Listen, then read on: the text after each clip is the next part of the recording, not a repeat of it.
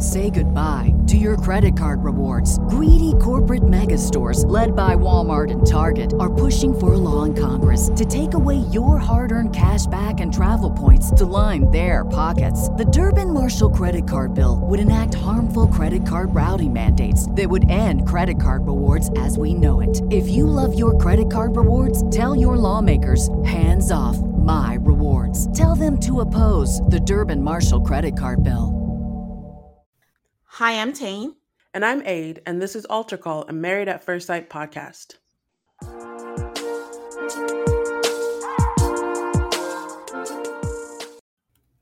Hi, everybody. Welcome to another episode, season 17, episode 8. Hi, Aid. How are you? I'm great. How are you? I'm good. And you are great. You sound great. I mean, that's not why I'm great. Um, my general congestion is just how I live, but you know, it was a good day. That's good. That's good. Can you believe that Christmas is around the corner? Your birthday's around the corner. Exciting times ahead. Are you excited? I love the month of December. It's my birthday, it's Christmas. It's those two things together. I I that's I'm generally in a good mood until January 1st. So, are you one of those who is fine having? It's not so close to Christmas, but who's fine having a birthday in the holiday season? It's like being born with a birthmark. There's just nothing you can do about it. No, I know you have nothing. to get used to it. I think I've just accepted it at this point. It's an annoying time to have a birthday, but like, I mean, it's been 30 something years. I'm just kind of used to it by now. Okay, yeah, but that's what I. I mean, yeah, you. There's nothing you can do about it. I just generally mean like thoughts on it because um I joke with my husband where I'm like, oh, when we have kids, I don't want it to be in January. I don't want it to be in December. I don't want it to be around my birthday. I don't want it around. And he's like, what is wrong with you? But I'm just like, I just always thought that it would like, you know, suck a little bit of the fun. But some people are like, oh, it's double the gifts, double the fun. So I just didn't know where you stood in that direction. It's it's not double the gifts and it's not double the fun. People finally have learned don't do a joint gift. But I'm also at a stage in life where I'm like, I don't really need a gift. Um, it's more the like the scheduling. Like when I was growing up, or like in college, your birthday is always around finals. Like mine Yeah. was always finals week. It's inconvenient. And then as an adult, it's like, oh, I want to have a party, but people have Christmas stuff to do. So you feel like you're competing with like the Christmas events. so yeah. Thank you for ammunition. and I'm going to present my case. But, you know. But it's also kind of funny because I have a lot of family. My whole family's birthdays is November, December, and January, with a couple of exceptions. Um, I just sent my cousin a birthday card because her birthday is like three days after mine. So I feel like I'm not in it by myself, I guess is the way I feel. Like I'm like, oh, I have like a whole bunch. I have another friend who has my exact same birthday. So I just, with the company, as I get older, I do enjoy the people who I share my December birthday woes with. okay. I mean, I was just curious, but I want to be like you when I grow up. Like, I want all the gifts. I like gifts. Give it to me. I like gifts, but I can barely think of what to buy other people. So it's a struggle to me to come up with what I want. And then some of the Mm. things I want at this stage are like real expensive. Yeah. so then I'm like, oh, that's not a good gift. That's something that I need to just buy myself. Like I want a five hundred thousand dollar vacuum cleaner. I, like a vacuum that I'm old. I'm old. Did you say a $500,000 vacuum? No, a five hundred dollar. Oh. Oh. the Dyson like, one. uh, I keep on looking at it like I think I need that.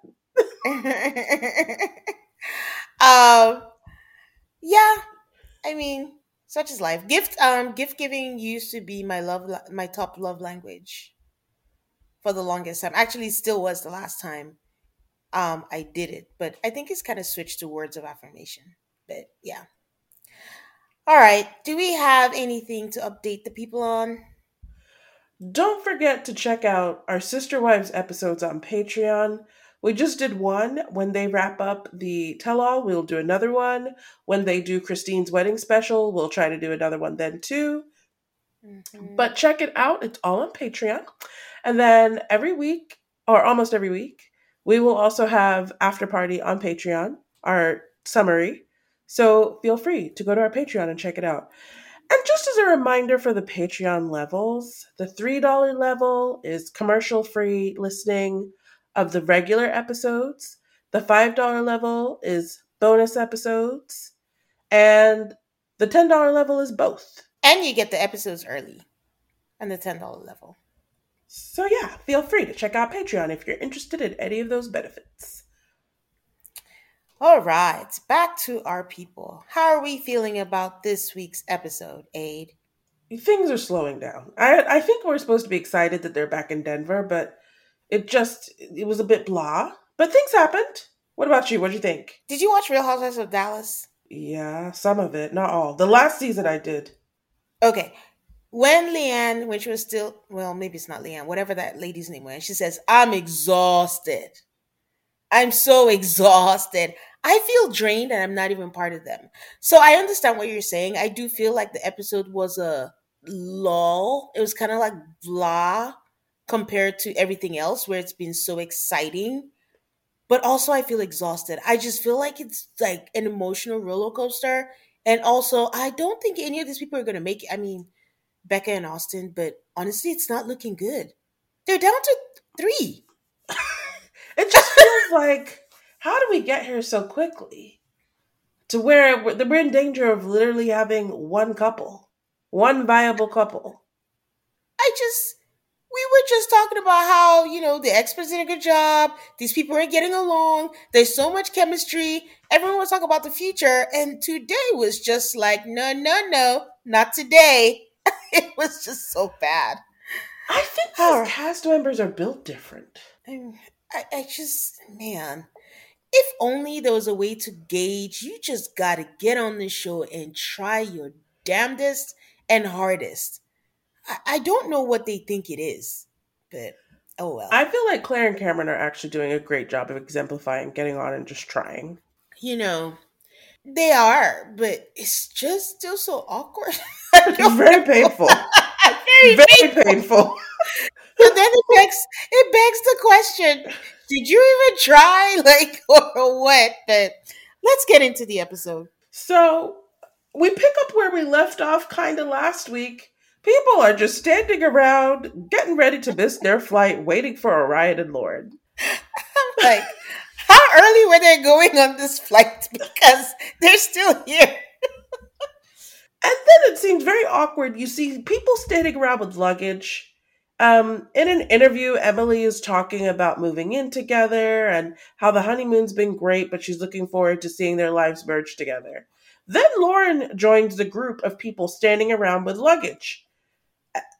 And Clare is like, How is she? And she says, I've been better if she's being honest. And Clare's like, I love that you're being honest. And then in her interview, Clare is like, Lauren's not wearing her ring. But then Orion shows up and he's wearing his ring. And Clare and Cameron have like a jinx moment, which was like, I'll take any cuteness I can get from the two of them. so it seems like they were not standing around getting ready to leave. I mean, that was part of it, but apparently they were supposed to stand around with their luggage and talk about moving in together. But we know what just happened with Lauren and Orion, and it's really freaking awkward. it is. It's just the tension was a lot when Lauren and Orion arrived. It was just like, oh, this is just this is bad. They're doing like a round robin of like what we're gonna do when we move in together. And Clare asks Orion and Lauren, and Lauren says, I don't know, we're having irre- irrecon- we're having irreconcilable differences. And Orion's like, no. I was like, why are you why are you lying again? Um, again. He says that we're just dealing with topics that we've never really dealt with, so we can get murky. And Lauren says they have different perspectives of what happened. So that was just yeah. and she has to control how she says it because this man is going to tell her she went from zero to 100. So we see Lauren in an interview sit down and she's like, I've given him grace. He hasn't given it to me. It feels up and down. And she can't keep up with all of this because the honeymoon was a lot. They make it to the airport on time, it appears. and well, I'm I'm glad they did because I'm thinking like they're short on time because they've been waiting all this time. and someone arrives with what I think is mimosas, and I'm like, wait, okay. So there's a lot of time to go to the airport. But I did notice that it looks like Cameron didn't get a tan during the whole stay. He still seemed pretty pale. And I only noticed because he was standing beside Clare. And once again, Cameron's arm is around her and she still seems like frozen. She's not returning like the whole arm holding or anything. So I don't know if they're making progress, but they say they are baby steps. The thing about Clare and Cameron is that I saw that as clear progress. I'm like, you guys are in the airport. No one feels like they're being run away from. You good. um, so we see different like plane selfie cams. Becca and Austin say they're looking forward to getting out of the humidity and going back to Colorado where it's dry. I thought that was kind of funny. they get back, everybody's going to their apartment. Um, Orion and Lauren go to their apartment. This man is holding two pizzas, and Lauren has yep. a Telfar bag. That's the only thing I noticed. Um, I just noticed the pizza. I was like, how do they have time to get pizza? But I think eventually I noticed maybe they all placed their DoorDash orders or something, and they got it because they all had like different fast foods. Eventually, I think Emily and somebody had Shake Shack. they sure did. They sure. Did. um, I really liked Lauren's Telfar. There was a whole Washington Post article about Telfars today, and it was a bit much for a bag, but I, I I'm starting to think I might want one. Um, there's a gift idea. Um, there you go. Um, Becca and Austin have a talk about how she's anti TV in the bedroom. Tane, what do you think of a TV in the bedroom? You're asking me? Yeah. Yes. Yes. I watch so much TV. There's a TV in every room in my house. so yeah, I'm pro it. I'm actually I have one in my room, but I could do without it. Um Yeah, I can't do without one. I need a TV. Emily and Brennan are in their apartment walking around. She tries so hard to be in a good mood. She's like, This is a clean bed, and we just need to add stuff to the decor. And there are a few things missing here some cleaning supplies, some laundry supplies. She's making plans for the future. And uh, he talks about how he's excited to they talk about living together they talk about like oh you have to talk about what's bothering you and you know if we're angry you know we can leave this place but it's better if we actually just stay here and work things out so then he asks if she's going to work here and she's like yeah and he's like yeah if i have a morning call i'll take it here then i'll make breakfast then i'll head to my house so i'm not in traffic and then he goes, Oh, I want to go back home, tidy up. This work week is crazy. And like do a few days before I move in. So she says, Yeah, but she's clearly like, her, her bo- mouth is saying yes, her body is saying no. Yeah, I wish she didn't agree because I was like, Where the heck did that come from? And he, I mean, he already seemed distant from the moment they stepped into the place and she was doing all the talking, but I wish she didn't agree, but also knowing all the things we know now, I don't know how, what his reaction would be if she had said, No, I don't want to do it. I feel like they, which is strange because they produced a whole after party TV show. If you don't watch After Party, this is like your second little sign that something's not right. Well, this is kind of a bigger sign that something's not right with the two of them. And I feel like because they had the Lauren and Orion story, they're trying to hold the Emily and Brennan story for after Lauren and Orion leave because mm. there's a mm. lot more going on here than what we're seeing. But I don't know. I don't know what's going on in Brennan's head. He says that he's feeling drained and he needs to digest how he feels before they move in. And every time someone on MAFS does this, I need space, I need. It's all a cop out, and all of the experts will tell them getting away from each other does never has helped any relationship really. None. Like he's like, we just spend every day together 24 7. I'm like, what did you think the marriage was gonna be? A part-time gig? It's a very strange thing. I just never understand the headspace. And again, it's the saying is if you cannot deal with the potential of what might come up, don't sign up for this show. You have to be open to anything that might happen. I just want to be clear that I do think that taking time apart when you've been together for a long time is very different from taking time apart when you have literally been together for one week. Not without knowledge, too, especially knowing, willingly going. oh, man. So, next up is Cameron and Clare. Um, they're talking about what side of the bed. I, I just really admire Clare's ability to be weirdly hostile about the most random stuff. Yes, so- hey, thank you. I'm like, I've really, you guys, I've really been checking with myself because I like, I feel like I'm so hard on Clare, but I'm just this woman. Where do you prefer? It's a yes or no question. Left or right? Well, you know, you get up to go to the bathroom more, but I get up earlier. Well, what would you prefer? So he's like, you, I, I gave you first option. Now you've asked me. So he's like, I prefer the bathroom side. And he says, but I don't have to. And she's like, marriage is all about compromise. And he asks if she read it in a book. It's just, it, it's not the words, it's the tone. Both of them. They agree on a side of the bed pretty quick, though. So, anyway, they sit down. She asks him what he thinks about the apartment. He's like, this is great. Um, then she says the shorts are too short. Oh my God. She's nervous. She hasn't lived with anybody. He's like, You've lived with me for the past week. She's like, Yeah, I know. Cooking, cleaning. A lot of them have a lot of redundant conversations about what are we going to do when we live together. Um, Cam, but then Cameron does this thing where he tells Clare, like, Cameron acts like he's an expert on her, which I find vaguely annoying because he's like, well, I'm less nervous than you are because I've lived with a partner and he's worried because she hasn't lived with a partner. What are the things that I'm going to do to annoy you? And yeah, they just have like a discussion about open communication, etc. But it just, I don't know, it felt a little like I live with someone, so I know I'm good, but you've never lived with anybody, so you, I know you're not good.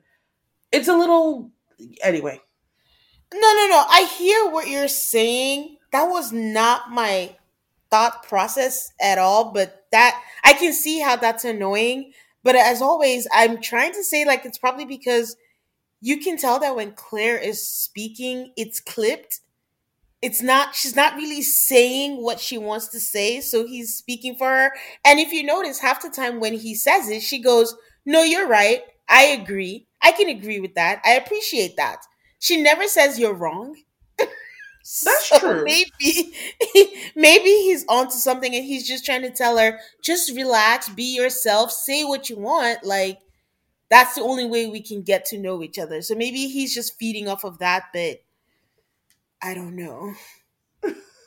I, I, I, you're correct about the fact that I am probably she doesn't seem to be as bothered by it as I am. She, but she she is negative though.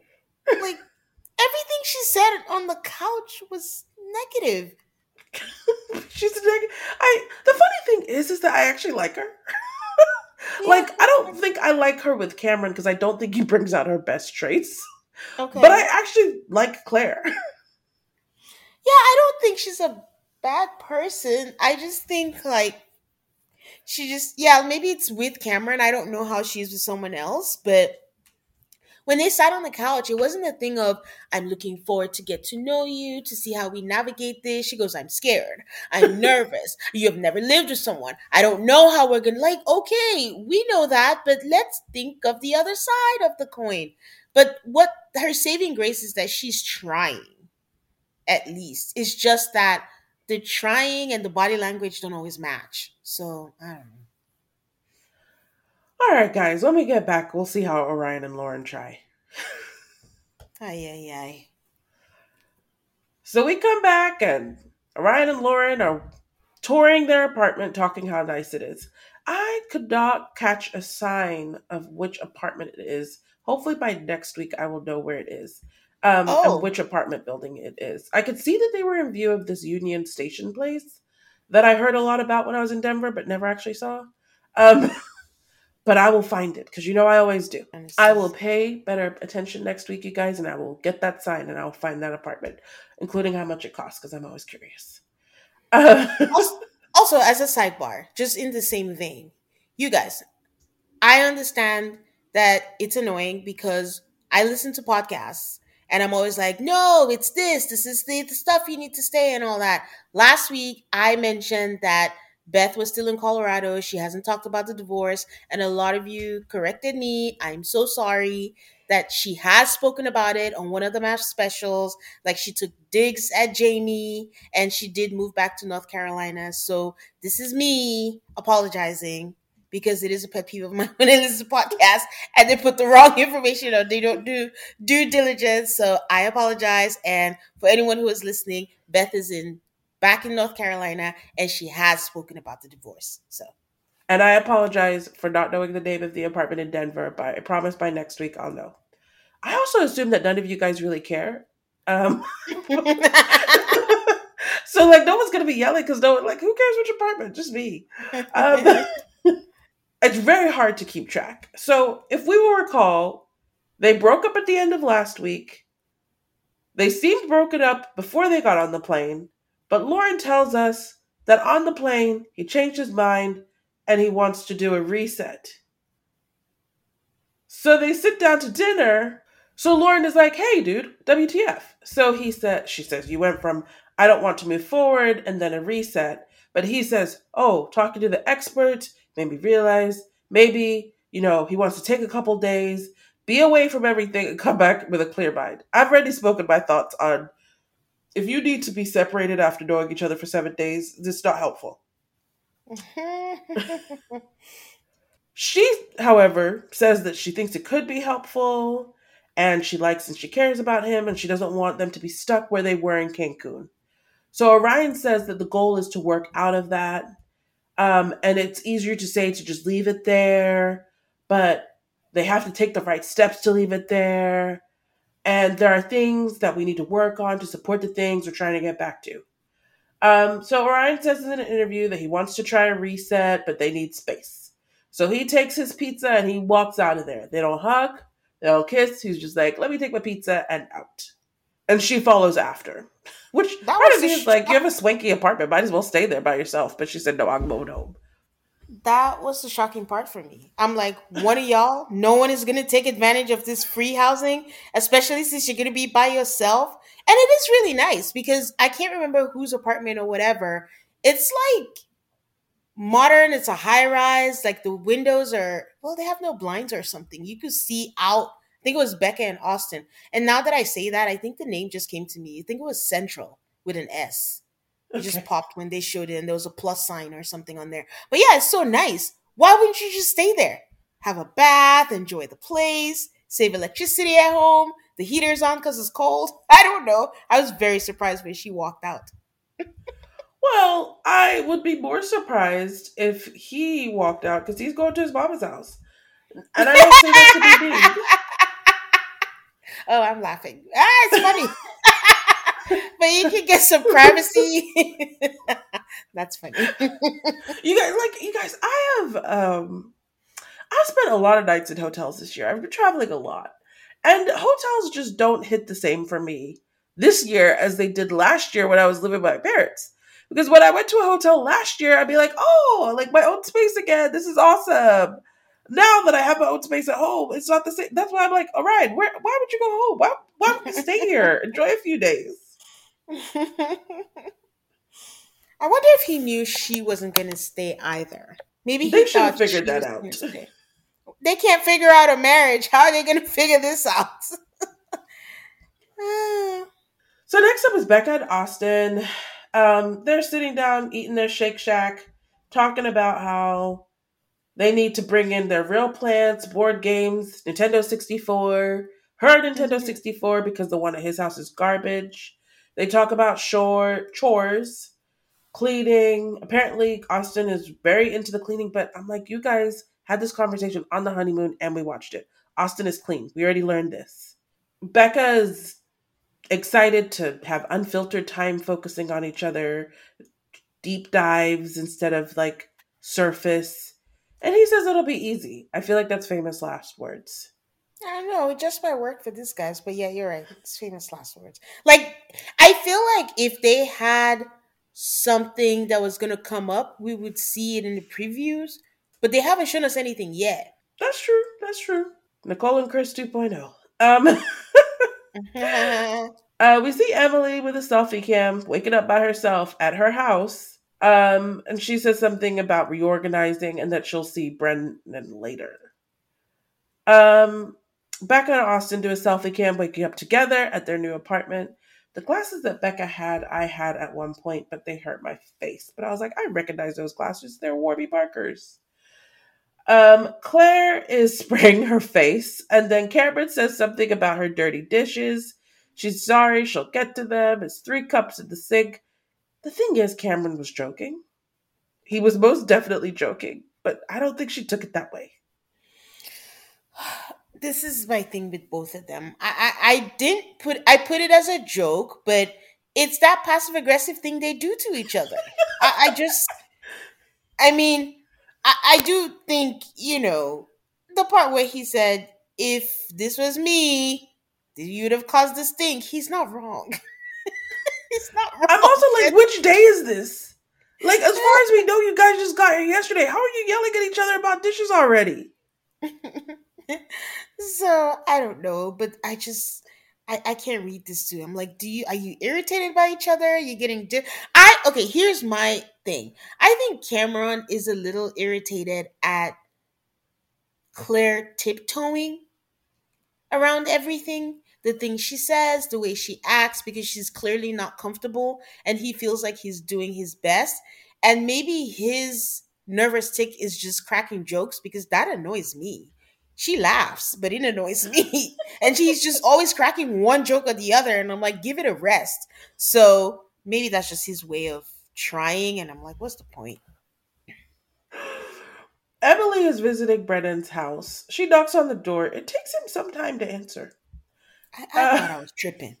I thought I was tripping, but yes, he answered half a second too late. It wasn't that long, but it was half a second too late. I'm like, she probably arrived, put on a microphone. Like this is all very staged. Why is it taking you so long to answer the door? she walks in, they hug. Um, she says, "Oh, your house is very clean." They try. She's just walking through, complimenting this not very nice place. It's it's okay, but she's being very positive, and he's like, hmm, mm, yeah, yeah, uh. My favorite part is we see him doing this like non enthusiasm as she's trying to be nice. There is a be kind sign in his house. I was like, it was so awkward. I just, I thought this man said divorce wasn't an option. So how does he plan to navigate this? Isn't he the one who, when his friend said, what if you don't like her? And he's like, well, I'm just gonna have to suck it up. She's my wife, right? Every time, all that pre, people get onto us for like, oh, we don't watch everything that happens beforehand. But as you can see, a lot of it turns out to have no bearing. They get these people to sit there and talk and talk and talk about the things they're going to do. And then when push comes to shove, what do they actually do? they run. So he tells her that it's been nice having space to himself to reevaluate when he actually wants to move in. In an interview, she's like, I'm getting the sense that he's shut off completely. you think? Um, Clare visits Cameron's house. Same thing. She walks through being Clare. So she calls it homey and cozy, which is like, it also seems to be a basement. Um, they had a fun moment where she spots his rice cakes and she's like, I love rice cakes. And he's and then they discuss what they put on their rice cakes, and then this man has her try some Vegemite. And then Cameron has to explain what, what Vegemite is for the people who don't know what Vegemite is. It's a ye- fermented yeast product. Um, I like. I feel like we had it in England. Mm-hmm. It's not good, but no, it is not. an acquired taste that should never be acquired. when, when you said it's like beer, I'm like, that makes sense because like beer is also an acquired taste that I personally never acquired. That is false. That is a great tasting beverage. but but no, Veg- Vegemite is gross. Um, before she went in, Clare said, "I think I expect Cameron's house to be similar to him as a person." Pray tell, what does that mean? It sounds like a dig, but I- I'm trying to be open minded. What does that mean? I don't know. I'm gonna chalk it up to like if I were to meet a person and they were like, "What do you think their house is like?" What are you supposed to say? I feel sorry for them sometimes because I know they just have to fill in answers to questions. okay, you gotta come up with something. So she's like, "I feel like his house is how he would be as a person." Okay, well, that being said, I, I was I didn't know what it meant, but um, how can I say this? Cameron's house looks musty. Well, that is proven when she's like, he decides to show her his spider traps. And she's like, there appears to be a lot of spiders here. I will never live here. That is, uh, yeah, I don't, you know, now that I think this, at this moment when we were going through his house was when I realized that not a lot of MAFS people have like nice houses. I feel like we've seen, and I don't know if it's a recency bias, but I feel like we've seen more not so nice places than nice places. Yeah. I'm not house shaming. I'm just saying, like, it is what it is. If they like it, it's great. I'm just saying, like, I just noticed that as I looked at Cameron's place. And I was just wondering, for me, would I, like, I feel like if I was going to be on TV would I go as far as just doing what Kirsten did and get an Airbnb? I'm just kidding. I don't know that she did that, but just get a place set up. But I was just, I, anyways, the thought just occurred to me that it seems like lately we've not seen a lot of um nice places. I guess. Why does a house have a spider trap? What the yeah. heck? And I guess he doesn't think it's a big deal because he's like showing her the spider trap. I'm trying to. The other thing is, I look at their ages and I think to myself, when did I move into a place that was like nice? And eh, sometimes it was younger than the people on the show, and sometimes it was. If you would have met me at the same age they are, you would have gone to a house that wasn't that nice.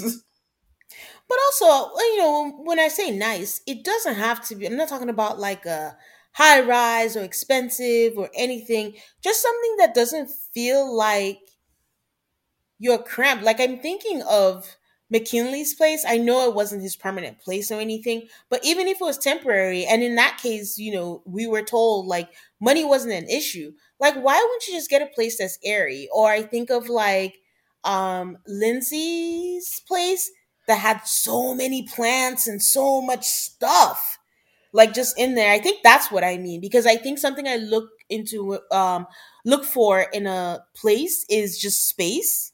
And again, not that it has to be large and everything, but it doesn't seem so like cluttered.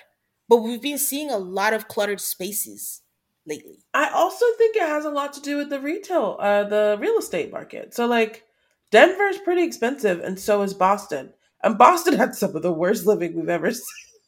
Yeah, Mark. Lindsay, like there was just a lot of like, you know, not nice places. Um, and so I think it says more about the real estate market because, for instance, in Nashville, almost everybody had a pretty nice apartment except for like McKinley. Houston did too. Yep, because because it's cheaper. So yeah, you're right. That's a good point. Um, we also see Cameron showing Clare his medals from biking, and he tells her that he used to do search and rescue. How cool! And instead of just being like, oh, that's a cool hobby, she has to be like, oh, you never told me that. And he's like, you never asked. And she's like, I asked you about your hobbies. And it's like, why? How? How do you guys get here? It's so funny. For once, I didn't blame Clare on that one because I think she was just like, "Oh, I didn't know that," and he was like, "Oh, you could have asked," and I'm like, "There goes the digs again." They should just put a whiteboard up and just score each other on the digs that they throw at each other. Like, just let a nice moment breathe and let it just be nice. Come on. But then, okay, so then we go to Clare's house, and there's not much of a tour because it's all about the dog Lenny. Lenny's a little dog. He has a little toy in his little dog bed, and he just doesn't give a shit about Cameron. and Cameron seems to take that personally. There's a whole discussion about is the dog going to come to their new place, and there's nowhere to walk the dog, and maybe Lenny will go to her sister's house. So I think that's not a good idea because honestly, when you have a dog and you think you're gonna be with each other after the eight weeks, they should be a part of your life because they are gonna be a part of your life. She's like, I don't want to put it on you. It's not your responsibility. And I'm thinking about the previous seasons. Like people became dog dads. Like that is what you're gonna do. So why would you take that equation unless you don't think you're gonna be together? True, true. But yeah, we don't know what's going to happen with Lenny or where Lenny's going to end up. Cameron cracking his jokes all the time. I am a dog person. Maybe Lenny's not an annoying person. I'm a dog person provided they're not annoying. I'm like, eh, Cameron, like, just. And while Cameron was speaking, again, my train of thought led to this might be the first season we have where no couple consummate their marriage. I have Just to think really hard. There's never been another season. I mean, someone's gonna tell us we're wrong, but I tried and I think we've had at least one every season. Every season. Even Okay, I'm struggling, but yeah. I, I, I don't think we've had one where there wasn't consummation going on. So yeah. Then Cameron and Clare have a super interesting discussion about religion. So she says she has things she needs clothes, pictures, books. And then I think she's picking up probably her Bible and maybe some other stuff. And she explains to him, like I told you, like I was raised Catholic. I didn't really feel connected to it. Then my brother passed away. And now I'm like going back to my roots. And I really feel, it sounds like she feels really connected to her religion again.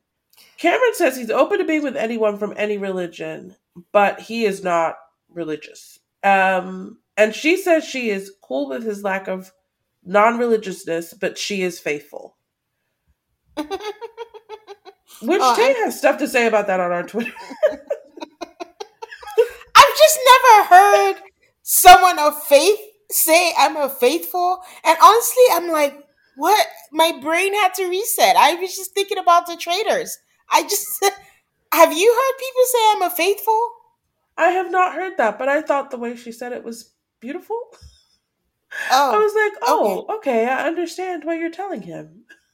Okay. I mean, yeah. So this whole thing, I clocked another what I would have marked on the scoreboard as a dig because he was like, "Oh yeah, like uh, I see you're taking all this stuff. Like I see you're Catholic. Like what are you? You've never really told me about the origin because you said that." And she was like, "I've told you this before." I'm like, "Okay, he's asking again. Just answer." Like you don't need to be all snippy about the whole thing. But I found it interesting. I mean, her story was nice that she found it. Like, you know, people are always different. Because for me, when I lost someone, that was when I lost my faith. So I found it really intriguing that that was when she wanted to connect. So it's a good story. But then I also wondered again if this is something we missed because it seems we're having couples that are of different faith. And I wondered if that would be a deal breaker because if I ever went on the show, my deal breaker would be someone who was an atheist or didn't believe or agnostic or something. I do like I want to make space for everybody to be who they are. But I do get confused by people who are consider themselves very religious but aren't concerned if their partner is. Yeah. Because Like it's in the that. Bible about being equally yoked. So and I always understood that to mean being at similar levels of faith. Yeah. So I don't really get it, but if if it works for you, it works for you. Becca and Austin, they're going to his house. They're driving over. He's talking about how there's a bunch of stuff that was in the garage that's down in the house because the garage is being demolished and rebuilt. Um, Becca says she's probably gonna be fine with this place as long as there's not like snakes all over the place. Like, where did she get this stuff? Austin lives in a house, which at one point I was like, does he own this house? But we, you know, he's renting. It's a pretty nice house. Um, it has some interesting stuff in there. They showed something. I was so proud of myself. I was like, what is that? I think that's a gramophone. Yes, there's a gramophone in the house. He has plants. Even all the garage stuff is like very well organized. They have a discussion about how often they wash towels. Sometimes I just wish I didn't know things about people. He thinks he washes them monthly. He's not sure. Um, she likes his house because it's not cookie cutter. Um, then they have a very grown up conversation about what they'll do for living after D Day. I am proud of them for having this discussion because I do feel like that's part of the adult discussions that need to happen between the two of them. So he says, I figured if we're good after D Day, we'd both go back and finish our leases. She says her lease is actually month to month. He has a roommate. He says, I don't know why you want to move in here. And she says it would probably make more sense to move into her house while they wait to buy. Um, he says that does make sense, but he does say, Do you have a garage? She says, We'll work on it. So it sounds like they have a notational plan for living after D Day. That's good. So next we see Lauren, who, for, honestly, the first thing I notice is that she's taking out her braids. I really like her hair the way it is. She says, after talking about divorce, saying wanted to reset, taking his couple days, he reached out via text and does not want to continue the marriage, but wants to continue the process. She's like, the process is the marriage, so I don't know what to do. She said she's emotionally distressed and emotionally overwhelmed, and who knows what's going to happen. I don't know why she's giving this man this much power. Like, just leave. Just be like, I don't have time for all of this. I think usually I would agree with you, but I also think it's okay to say, I'm still in it. And if you don't want to be in it, that's a decision that you could make, but I'm still in it. I mean, that's fair. It's just a roller coaster. It's just really hard to see. And also, what does that mean? I don't want to continue the marriage, but I want to continue the process? Let's keep filming. that's, what, that's what that means to me. Uh, and so we'll be right back. They say time waits for no one, and neither should payday. To keep your money moving in the direction of your dreams, get EarnIn. EarnIn is an app that gives you access to your pay as you work, up to $100 per day or up to $750 per pay period. Just download the EarnIn app and verify your paycheck. Then access up to $100 a day as you work and leave an optional tip. Any money you access plus tips are automatically repaid from your next paycheck. You can use the money you get from EarnIn to make sure you have your spending money ready for your fun spring break trips to the beach. Make EarnIn a part of your financial routine and join EarnIn's over 3.5 million customers who say things like, When I think about EarnIn, I think about financial stability and security. It gives me a lot of peace of mind. Download EarnIn today. That's spelled E A R N I N in the Google Play or Apple App Store. When you download the EarnIn app, type in Altar Call on the podcast because when you sign up, it'll really help the show. That's Altar Call on the podcast. Subject to available earnings, location, daily max, and pay period max. See earnin.com slash TOS for details. EarnIn is a financial technology company, not a bank. Bank products are issued by Evolve Bank and Trust, member FDIC. If you're like me and looking to cut back on alcohol this year, Recess Zero Proof Craft Mocktails are the perfect alcohol replacement. They've recreated the cocktails you know and love, like a lime margarita and a grapefruit paloma, which happens to be my favorite, so you can enjoy the flavors and feelings of those cocktails without the booze. Zero proof, zero compromise. Listeners can get 15% off the Recess Mocktail Sampler at takearecess.com slash altarcallmafs. Each can of Recess is a lightly sparkling mocktail made with real fruit and only 25 calories or less. It's a guilt free way to unwind. They taste just like your favorite cocktails, without the alcohol. Whether you're relaxing after work or hanging out with friends, make Recess mocktails your drink between drinks or your forever mocktail. Get 15% off Recess mocktails now at takearecess.com slash altarcallmafs. That's A L T A R C A L L M A F S. So you can enjoy your favorite cocktails without the consequences. What's so special about Hero Bread's soft, fluffy, and delicious breads, buns, and tortillas?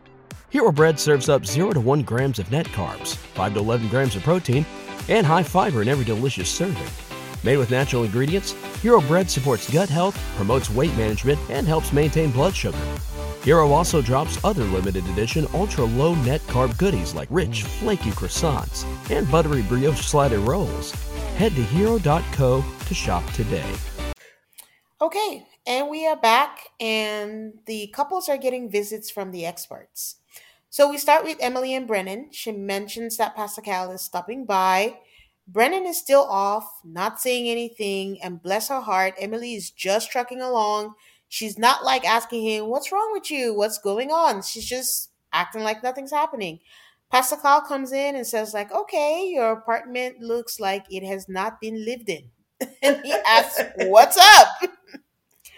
So Brennan says we were just like, let's gather ourselves. And I'm like, we? But Emily goes along and she's like, yeah, we just felt like we needed time. We had busy weeks. And Pascal asks, like, do they feel invested in marriage? Emily says, I am. And he says, do you feel you are getting back what you're putting in? She says, and I quote, I do. And Pascal is like, You just gave me a musical, I do. She goes, No, no, no, I do. He goes, No.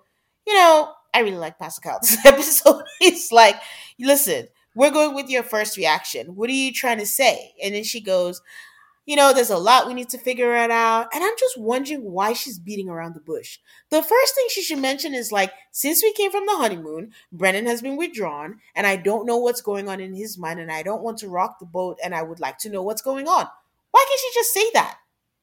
But then, I mean, I don't know if this is part of the I've never been in a relationship. I wouldn't attribute it to that, but I'm very curious as to why she's hesitant to just blurt that out. I think Brennan has made it very clear to her that he is very concerned about how things look. And so it's not necessarily right or wrong, I guess, but she is trying to accommodate his need for things to look good. That's the way I'm perceiving the way that she's acting. okay. So she's saying that it just looks like we are in different spots. And Pascal says, listen, we're not here. I need you guys to stop being politically correct. She says, I like him. I'm attracted to him. He, he liked me in the beginning, but now she's starting to feel unsure and she just wants to know how to move forward. He says he was overcome with adrenaline from the wedding to the honeymoon. And I'm like, that's so insulting. Anyways, but he says he do, you don't know how you feel because you're fueled by adrenaline. But it hit him a few days later that something was off, and it was that he did not feel that romantic connection and he doesn't know what to do about it. He has an amazing girl, they're aligned and everything, and he doesn't know what's wrong. And I'm just like, you need to fear men. And I, I know a lot of women know this. When you experience the switch up from a man, it's like the worst thing. And it's just like also an amazing thing. Because if we didn't see these people in the beginning when he said everything was going well, where he did interviews and he said we're getting along, she's attractive, I like that she's adventurous, you would think that you were dreaming all of that up because this man just said like the romantic connection was gone. Did you wake up and it was just gone or something actually happened? I I actually think that it's just that Brennan is not a person who's at peace with himself, mm. and so he doesn't trust his own feelings. If that is part of it, maybe I'm just going off on a limb here. I, I think he's overthought this. I think his initial reaction is his true reaction, and this is like a fear of something. So my theory is that he does did like her. Something happened. I mean, we get some kind of confirmation in after party, but something happened and it just it awoke. You're kind of right. It awoke the insecurity that he has. Yes, I think I do agree that he's not at peace with himself. So whatever it was kind of rocked him and he doesn't know how to handle it. And I don't know that he realizes that whether it's Emily or not, these are things he's going to have to work through. But he's at, he's now converting whatever happened as a negative against her, and he's now deemed her non wifey material. uh, I feel bad for her. Either way, no matter what yeah. realization he has come to, I yes. feel bad for her. So she says she believes there's something and she has done her best to be open and honest and she just needs some emotion. She says that a lot that she needs some emotion. He said The man seems dead inside. I'd be saying that too. he says he's looking to gravitate towards her and wants to touch her. And Pascal is like, So now you're saying like you don't want to touch her? And he says he's not just there and he has pushed himself to. So Pascal says, Okay, he is giving like he being Brennan is giving himself a goal like okay I'm married so this is how I should feel and he needs to erase that and stop digging a hole and not self-sabotage the marriage. Pascal asks if there's anything about her he is not attracted to and Brennan is quickly like yeah we're not going to do that. I'm like mm, first of all don't be disrespectful but also okay. And then Pascal says like okay I think you're being fearful like you don't want to go deep with your emotions. He says, you know, when you're on TV, you want to be mindful of how you come across, that he opens up when he feels a sense of comfort, and this is all very new for him. Um, I found it interesting that he mentioned the TV part, and that is a bad mix. Don't come on Married at First Sight if you're very conscious about what you're gonna look like on TV because then we're not to get the real you. It's very unfair. It's very unfair because you are so focused on what you're going to look like, which is not a good use of your time. Nope. Because there's you're going to film a lot, they're going to edit it down to whatever they edit it to. So your obsession with how will this look when most of what you're saying is not going to end up on the show anyway. If you care so much about how you look, again, why would you sign up for this show? How unaware are these people? I'm so like not a lot of men look good on this show. So this is not the show. If you're easily offended, this is not the show for you. And then here's the part where I do blame the experts for this because I know we're giving them credit um, for the matches earlier on in the season. He's the one who we were warned by his friends that his communication sucks, right? I believe so. So, TV or not, that was always going to be a problem. Someone tells you that they suck at communication. Why do we think he's a good match? So, I blame them there. So, Pascal asks, okay, let's switch it up. What do you like about her? And this man goes on and on. She's spontaneous, she's bubbly, she's energetic, she's open minded, she's fun to be around. We have the same food interests. Like, he doesn't stutter, he doesn't stumble. Like, all this comes out of his mouth pretty freely. So Pascal says, okay, that's good. Like, what are some things that you think that we could do? He says, oh, I'd like us to move in together and take it one day at a time. Emily says she doesn't know what she can do to help, but we can try to open up about emotions and see if that helps. so Clare and Cameron get Dr. Pepper. For some reason, I thought Pascal was the only one around. So when I saw Dr. Pepper, I was like, oh, she's here too. So they didn't meet in their apartment. They met in like maybe the guest, the um, what's it called, the clubhouse or something like that.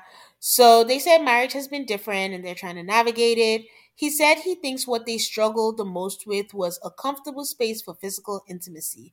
And as usual, Clare was like, I can agree with that. That it's hard to express, but also in her past, she hasn't had it. And she apologizes for moving at a turtle pace. And Cameron is also like, you know, even you apologizing, I appreciate that. These guys. so Dr. Pepper says, so, you know, maybe hold his hand, stroke his back, just show the affection. And it's great that he already feels that way for you. And it'll be nice if you show him more. And I'm like, how can you show what you don't feel? Listen, I don't think Clare likes Cameron, guys. I think Clare recognizes that he's a decent guy but they're just not compatible. So I think I agree with that assessment. But once again, they are trying. Yes, they are trying. So um Clare says that yeah, she'll try, that she'll make sure to show affection. But last I remember, she said she was gonna do that when she talked with the girls, and um nothing's changed. So good luck with that. Dr. Pepper brings up religion. Cameron says that he was kicked out of the church at 10 years old because he spoke out against something that needed to be spoken about. They did not mention what religion or denomination that was, but I also wondered if it had, like, when he spoke out about it, if that was also part of the reason why he went to therapy as a child. I don't know if maybe that was forced. That was why he was forced um, to go to therapy. Like maybe he spoke against the church and his parents were mad at him for, I guess, not conforming and for doing that. Maybe they thought that he had to go. But, anyways, I thought the two were connected somehow, but They were very vague about it. Yeah, and I was like, what? I'm like, what kind of church kicks out a 10 year old? And that's why, I, well, I don't know. I'm like, like, you must be on the side of demons if you're a church that kicks out 10 year olds.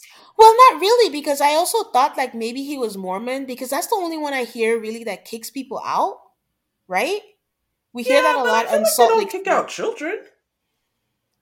Mm, okay. What so, do I yeah? Be, what do I know? I'll be curious to know what it was. But he said at that point he had to rediscover who he was. And honestly, I just thought my first question was like, was he 10? That's a lot.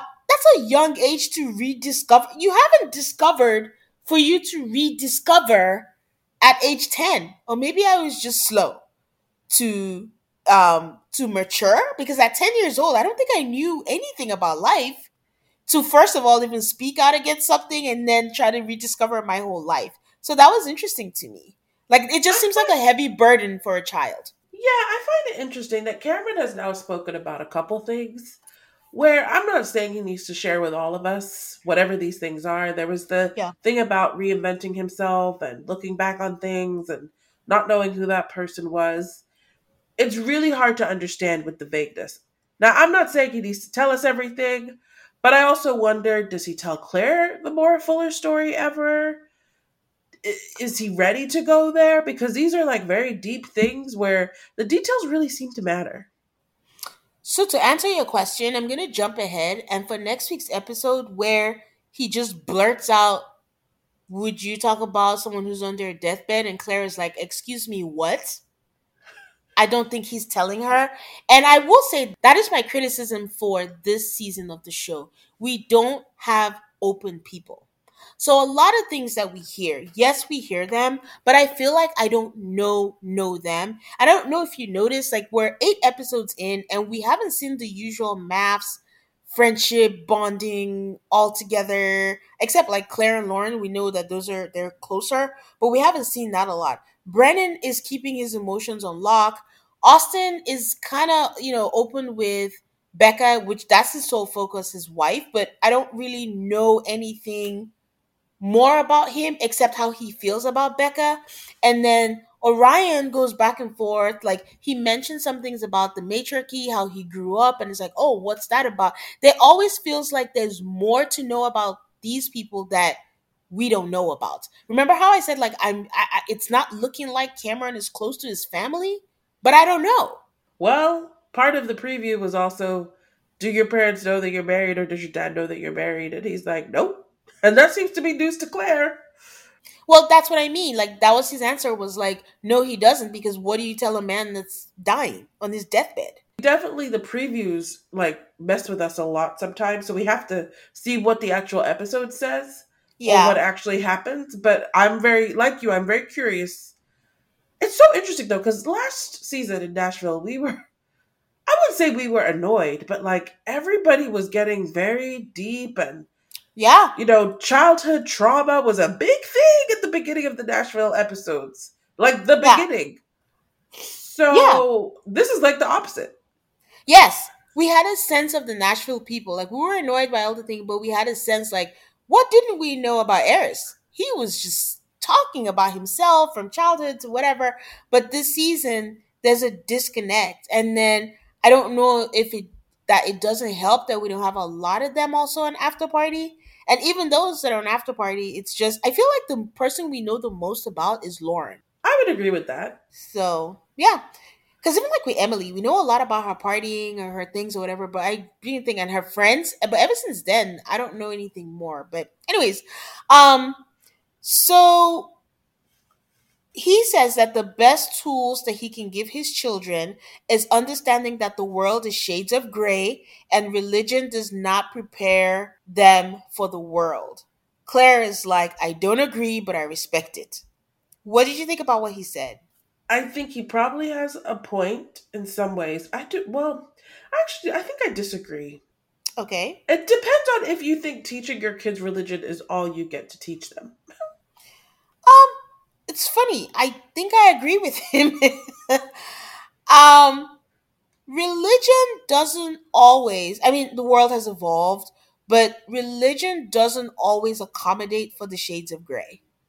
Yes. It's, it's usually the the again uh, should i say religion or should i say yeah it's the religion like the orthodox and all that. It's either this or this. If you don't do this then this is gonna happen. Everybody does this and you need to do this. There's never really like a oh but this happened and let's lead with love even though that's also part of the doctrine which we're going to touch on later with pastor cal. But i think i can see where he's saying where you know people like to say a lot of good things have not been born out of religion. There have been wars because of religion. There are people killing people in the name of religion. So I, I hear what you're saying in that as long as religion is not the be all end all, because if that's what's ruling what you're doing, then yes, it doesn't prepare you. But I just I think the reason why I'm like, ah, that's I feel like sometimes religion can be very, very open to interpretation.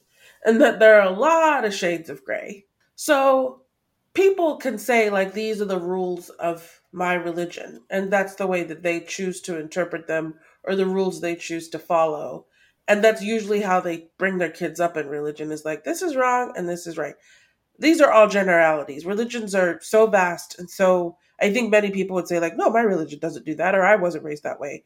Totally understood. But i think for the most part yes there's not a lot of shades of gray but I also find that religion is always open to interpretation. So if it's open to interpretation, then there's shades of gray. Okay.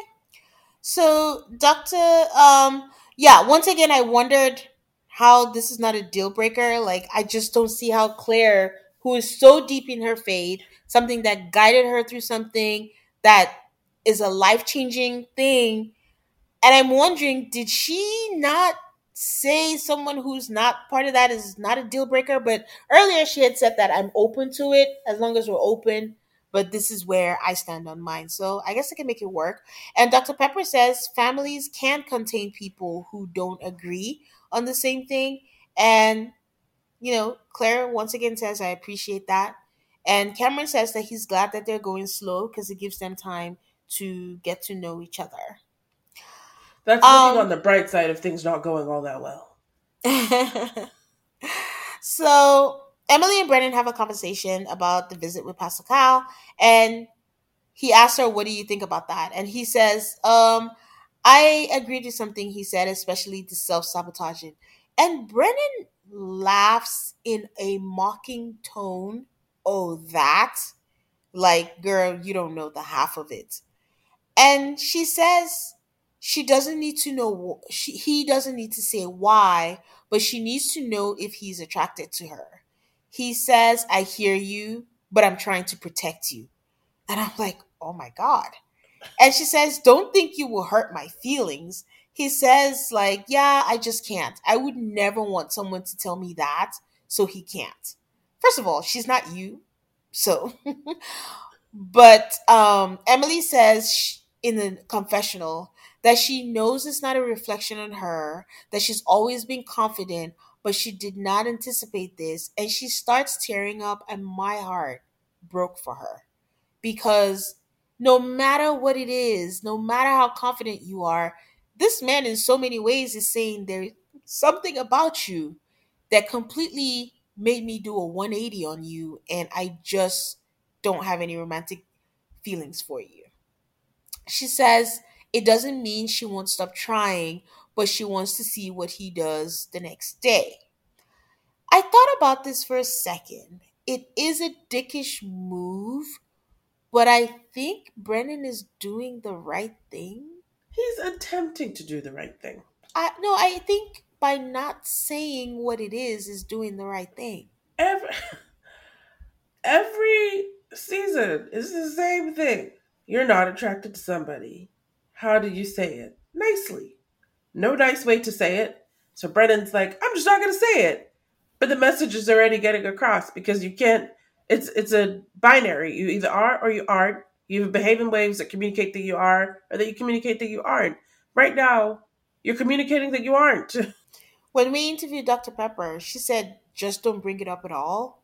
But in this case, I don't know how you don't bring it up at all because Pastor Cal asked directly what is going on.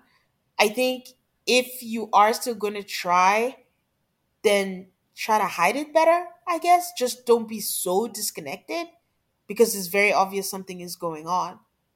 But either way, I just think him not actually verbalizing what that thing that's a turnoff is is the right move. I, I I don't know. It feels like I don't know what it is, and that's gonna haunt me forever. What is it about me? But I just think it'll be ten times worse if there's something. Oh, I don't know because you could say something and you're like, uh, no, that's not me. That's on you, right? I don't know. Do I, I don't know. I don't know what Brennan should have done. I just don't know. No, I mean, what do you think is worse? Saying it or not saying it? What would like you individually as a person? I don't want to know, but for some people, it, he could say something and she could be like, "No, that's not me. I don't care. That doesn't mean anything to me." But you as a person, would you want to know or would you not want to know? I don't think I'd want to know, but I actually think everybody should just say it. Just say it. I think the part is once you say it, you can never take it back. So if and I think that's sort of the insurance that everybody keeps for themselves. Is like if I say it, if I change my mind, if I've already said it, we can never come back from this. But in terms of personally, I guess I would just want to know. Instead of beating around the bush, just be direct about it. No, I wouldn't want to know. Let me just go through the pain. All right, guys, we'll be right back. Okay, and we're back with Becca and Austin. They got Pascal. At this time, when they got Pascal, I'm like, oh, Pascal is working double hours because I was for sure that he was going to be with Lauren and Orion. Um, he immediately asked them if they've consummated the marriage, and then they look at each other. I'm like, wait, what? And they said no. Austin says, we want to bond. And I'm like, why do these men keep speaking up and saying we? Why don't you just say I? Because the women just keep looking like, uh, speak for yourself, buddy. Pascal says, um, is the desire there? And he goes, yes. He says he's asking that, you know, they just have to ask because it's just a barometer to measure their intimacy level. They talk about children. He brings up religion. He asks Austin, what is your religion based on? He's like, God's love and caring for everyone. He asks her, what is your spirituality based on? She says hers is kindness and understanding and basically love. And Pascal says, well, there's no difference between the two. And she's she's um she says, yeah, like I often don't meet Christians who don't try to change my mind.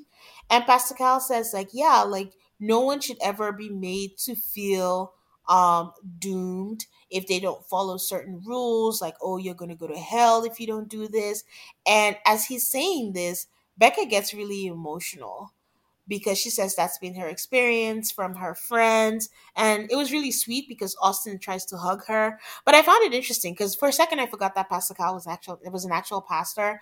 And i don't meet a lot of pastors who don't believe that unless you accept jesus as your lord and savior you are not doing it christianity right.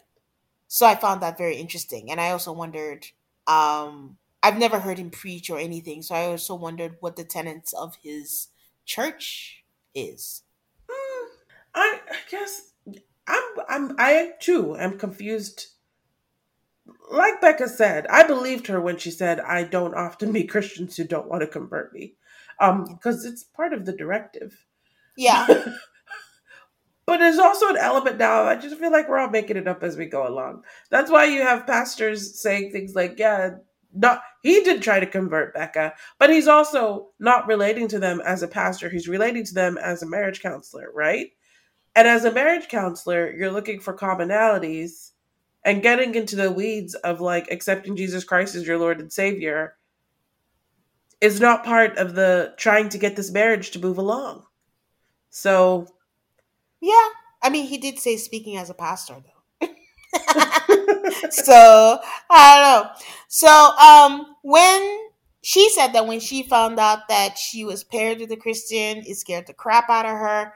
And again, I was like, did you put that as a deal breaker? Or these experts are just like, eh, it's fine. You'll be all right. because that's pretty major. So Austin says that this is something he has to overcome. And I was like, oh, this is not this is not over. Because with the way everything went and he was hugging and Pascal was trying to put a bow on everything, I'm like, oh, this is done. And he's like, Yeah, I'm not gonna, you know, learn overnight, but it's something I have to overcome. Like the choice of words was like, Oh, you have to overcome this. So I'm looking forward to see how that's gonna be. They both say that they can see love in the future and they tell each other that they love each other as a person right now. And for a moment there, it feel it felt like Pascal was trying to force them to say they were in love with each other. He kept saying, "Are you sure? How do you know? What do you know?" And they're like, "Slow down, buddy. We we we like each other. We're we're not in love with each other." So when I saw that Lauren and Orion got Dr. Pia, my first thought was like, "Oh no!" And I need to check myself to wonder why I felt that way. but I'm thinking maybe because like an after party we learned that he said he felt more comfortable with pastor cal. But honestly at this point who cares what he wants? I would say who cares what he wants but if this is like your last ditch effort yeah.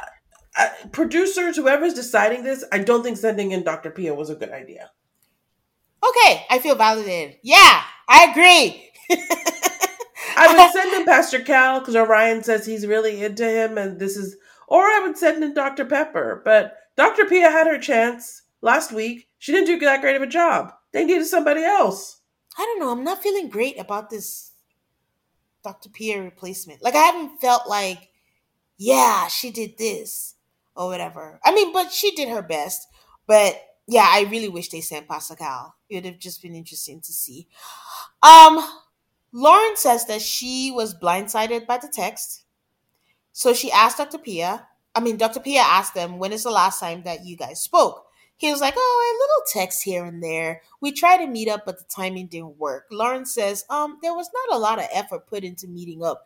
Why does Orion bend the truth? Like a lot. bend the truth is such a pretty way of saying this man lies a lot. and unnecessarily, and, too. The answer to Dr. Pia's question is no, we haven't met up. And Lauren was like, basically, he texted me, he wanted to meet. I sent him a text, told him my availability, and he did not respond. And the next response was he wanted a divorce. Orion says he's not looking to hurt her because at this point, he doesn't know what can help. Lauren says she still wants to be here, but she doesn't feel like he wants to. I'm just like, why does she want to be here? This man has been inconsistent in seven days. Like, why would you want a lifetime of that? She says that he confuses her. This man says he did want to focus on the future, not specific to him or to them, just the future as a whole. Honestly, ain't out loud, I was like, what the fuck does that mean? Word salad. At the same time, Dr. Pia shook her head in confusion, like, what, what, what, what? And Dr. Pia says, it feels like you just came in here with your mind made up. And he said, um, I wanted, yeah, that's fair to say. I said, oh my God, this is, Lauren, you don't want this. For someone who knows, who is clear with their points, you don't want this for a lifetime. He says there is chemistry, but it's hard because a lot of things cut really deep. And after the honeymoon, he's feeling heartbroken. He wants to be open, but they get they can't get past it constructively because of how she reacts and it does go from 0 to 100. um Lauren says that's not fair to say. It's not fair because you're focusing on the reaction, but you never mentioned that there was an act before the reaction. Dr. Pia says, listen, it takes time to learn each other, to know how to react, but you guys have only known each other like seven days. What she's asking of them is to extend even more grace, to start afresh, and to let go. Now, I get that the job of the experts is to help these people move along and to hang in there, but I also don't know if it's fair to hold someone hostage if they just want to go. I agree. And depending on the couple and the situation, you know, I might have a different thought. I think a lot of this hope is dependent upon the idea that people will change. That Orion will show something different than he's been showing for up until now. And if he did, then they might have something worth hanging on to. So maybe it's just like a if we could just get him to change a little, they might have a hope. That's fair, but specific to their situation, Orion has shown that he would change his mind on a dime a gazillion times. And honestly, I'm thinking of Lauren. That is not fair to put someone through. While we're hoping for him to change, she has to bear the brunt of that. And I just, mm, I, I don't know if that's fair for her mentals. Um, also, I noticed that she was wearing an earpiece, and I don't think I've ever noticed an expert wearing an earpiece before. I'm concerned uh, that it wasn't an earpiece. She was just one of those people who walks around with an AirPod in her ear. No, it was brown. It was an earpiece. the AirPods are white and they hang down. This was just plugged in there. So she asked if Lauren forgives him at her core. Lauren said yes. She asked Orion the same thing. He goes, Um, I'm not sure. Dr. Pia says she's having a hard time understanding his rigidity. Lauren says do you not just want to be with me? Like, just be honest. You're not going to hurt my feelings. He says, mm, just everything that's gone on, I have lost all romantic interest. She asks Orion, Dr. Pia asks Orion, how does control show up in your life for you? Honestly, I was confused. I was like, what? and then he's like, I'm not trying to control what happens by calling for a divorce. And she says, yes, you are. He's like, uh, she's like, yes, you are you feel uncomfortable, so your part of control is to remove yourself. And I was like, uh, I guess that makes sense, right? Yeah, yeah. you don't I think I mean what's the difference between control and avoidance? Because those seem yeah. to be the same thing. So control avoidance and also what is the difference between I don't because what Orion is hinting at is that he doesn't like the way Lauren talks when she gets heated or mad or whatever, and he doesn't think he can do a lifetime of that because probably it triggers him based on his childhood and stuff like that. So if someone says that, like, how do we now try to therapize them out of that? I guess I don't know. um, so she says um, she feels comfortable that they can fix it but he is shut off on vulnerability. And Orion is just staring at her like, okay, lady, I'm trying to get out of here. so she asks him again, and I ask again, she says, Is there a chance that this marriage could last? I was like, This man already said no. How many ways do you want him to say it? Like, set him free. So Lauren says, I feel so bad that I've put you in a position where you feel like you cannot do this, that you feel like you've lost all romantic interest. And I just feel so bad that she has to apologize again. But she's like, she doesn't want to twist his arm to stay where he doesn't want to stay. He says, once again, that they have chemistry, but there's no romance in him anymore, and he wants to follow through with a divorce. And then Dr. Pia asks Lauren, Is there anything you want to say? Lauren is like, There is nothing to say because it will be a waste. And then she goes, and then Dr. Pia asks Lauren, do you still want to stay married? And she's like, it doesn't matter what I want. I'm like, Dr. Pia, what is gonna And then she goes, Don't say that. It does matter what you want. I was like, at this point, you can tell Lauren is so mad. She looked so broken. Like, that's the only word I can use to describe that. Um, Lauren says she knew what marriage looked like. She knew that it was going to require a lot of forgiveness and a lot of grace. And all she can envision is that she can't wait to be in a marriage with someone who wants to try. And then Orion is like, I hope you're okay. And I'm like, Orion, fuck off. Like, now is not the time. And in a confessional, Lauren is like, We were robbed because of his unforgiveness, and this is just stupid in Orion's interview, he's always he was choking up, saying there's a lot of things he could have done differently, but he was excited in finding a life partner, but he has no regrets on what he has done. That his biggest fear was hurting her, but he did that anyways, and he believes it's the best course of action for both of them. Then we see the preview for next week. And during the preview, it had nothing to do with the preview, but I had a thoughts aid. We have seen a preview in the season previews where Dr. Pepper is talking to Michael, who was jilted at the altar, asking him if he was willing to get a second chance. and I wondered if the second chance was with Lauren. I don't know if you know the answer. So okay. I have seen a spoiler, so I will go ahead and plead the fifth. Okay. Okay. All right. But I just had that thought and I was like, oh my God. Because I think someone's message or someone said to us before, like, oh, Lauren and Michael would be a good chance. And I was like, oh my God. Like, I'm all for it, but it's just like, this is going to be a case of another interracial relationship. And I don't know if she'll be like, oh my God, I don't want to say the wrong thing. But I don't think I'm mad at it if that's what it is. But I mean, I look forward to it, but I don't think I'm mad at it. And guys, if you see this, no spoilers. I don't want to know. And we just want to find out naturally whatever happens. But that was the end of the episode for this week. It was, I mean, in the preview, we did not see Lauren and Orion, right? No. Okay, so that's done as of today. Yes. Um I will also add, I do feel like I need to add this from from after party is like Lauren and Orion sit down was four hours long.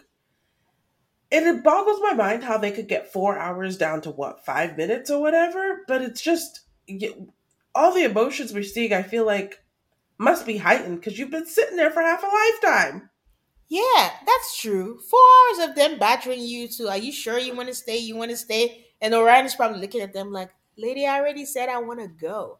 And then you're not putting Lauren out of her misery because she's just like, you're prolonging the inevitable.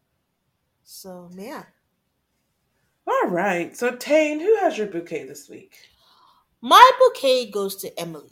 That girl was put through the ringer, and honestly, I think she took it and handled it like a champ. Because, one, when he came back and he was so closed off, it was so obvious, but she didn't like make a what is wrong with you? What are you doing? What are you whatever? She let it be and was like, I'll just wait till Pascal gets here. When Pascal got here and he was saying all the things, to me, it looked like she was fighting back tears. But she's just like, you know, I'm just gonna stay hopeful. I'm just gonna stay here. And honestly, I just wanted to give her a hug when she was crying about, you know, I I'm a confident person, but I don't understand what's going on and all that. I just thought I don't it's not a pity bouquet pity bouquet, I don't think. But I just I really don't I was thinking about it now. But I just think like she handled it well, you know. Who has yours? I'm gonna go ahead um and give mine to Orion. Look, Lauren and Orion were not gonna be a thing and with MAFS, you have the opportunity to drag it out, which is not a bad option, or you have the opportunity to end it quickly. I kind of appreciate Orion for just killing it quickly instead of us watching them do nonsense for weeks on end. uh, okay. Who has your burnt ashes? Oh, it goes to Brennan. So cruel, so mean, so cold you could have at least had a conversation and just been like, hey, like, I'm trying to find that romantic one, but I'm here and I'm trying and I'm gonna do my best. But to be all cut off, so cold, especially since she's not even like giving you any heat for it, and you're just not repaying that kindness. Boo. Who has yours? My burnt ashes is for someone who we did not see. Whoever made the decision that Dr. Pia should go talk to Orion I'm not even going to blame Dr. Pia because, you know, she's new. We have to give her a chance. Yeah. But if a couple is in like deep, deep distress, you, you can't be sending in these young guns. You got to send in the old hands. Yep. Yep. That's very interesting. Like, honestly, why would you send a newbie? It almost felt like, oh, you didn't believe in them. That's why you said it's someone who you knew couldn't help them. but anyways, you can find us on Instagram and Twitter at AltarCallMAFS. That's A L T A R C A L L M A F S. We love hearing from you guys on social. We're available anywhere you listen to podcasts. Thanks for listening to our show. Don't forget to subscribe so you don't miss any episodes. Give us a five star rating on Spotify or Apple Podcasts if you're so inclined. And we don't forget the episode is going to be late next week, but we'll have an episode. So look out for it. Bye, guys. Bye.